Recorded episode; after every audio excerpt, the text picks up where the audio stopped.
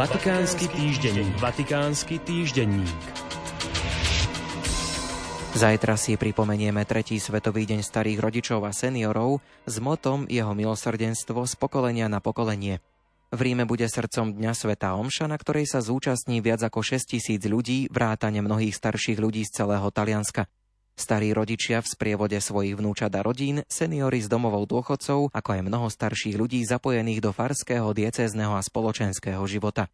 Na záver slávnosti 5 seniorov, ktorí budú zastupovať 5 kontinentov, symbolicky odovzdá pútnický kríž Svetových dní mládeže piatim mladým ľuďom, ktorí odchádzajú do Lisabonu na Svetové dni mládeže.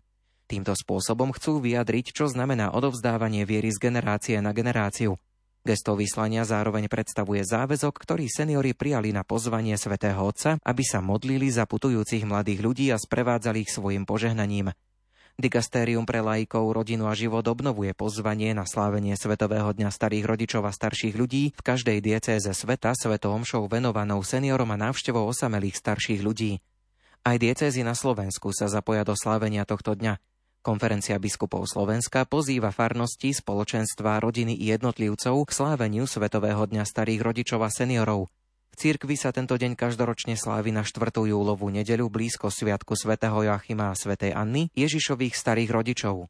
Konferencia zároveň pripomína, že aj v tomto roku bude možné získať úplné odpustky za obvyklých podmienok. Okrem tých, ktorí sa zúčastnia na Svetej Omši, ktorej bude vo Vatikánskej bazilike predsedať pápež František, ich budú môcť získať aj chorí, ktorí budú slávenie sledovať na diaľku z domu i tí, ktorí v tento deň navštívia opustených či chorých seniorov. Materiály k Svetovému dňu starých rodičov a seniorov je možné nájsť na stránke Rady konferencie biskupov Slovenska pre rodinu